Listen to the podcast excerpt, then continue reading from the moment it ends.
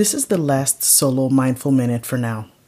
Instead, I will be incorporating it at the end of each bi monthly episode. This mindful minute was recorded on Christmas Day 2019. It was spontaneous after deciding to go on a walk on an abnormally warm winter day. I wanted to boost my physical and mental energy by walking in the woods. You can also see the video on my YouTube channel by clicking on the icon on the homepage at yogimd.net.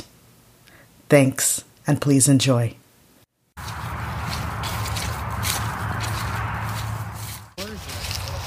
It's Christmas Day. It's a gorgeous day here in Sawyer, Michigan, and I'm on a hike. I'd like to take you on the hike with me just for a minute.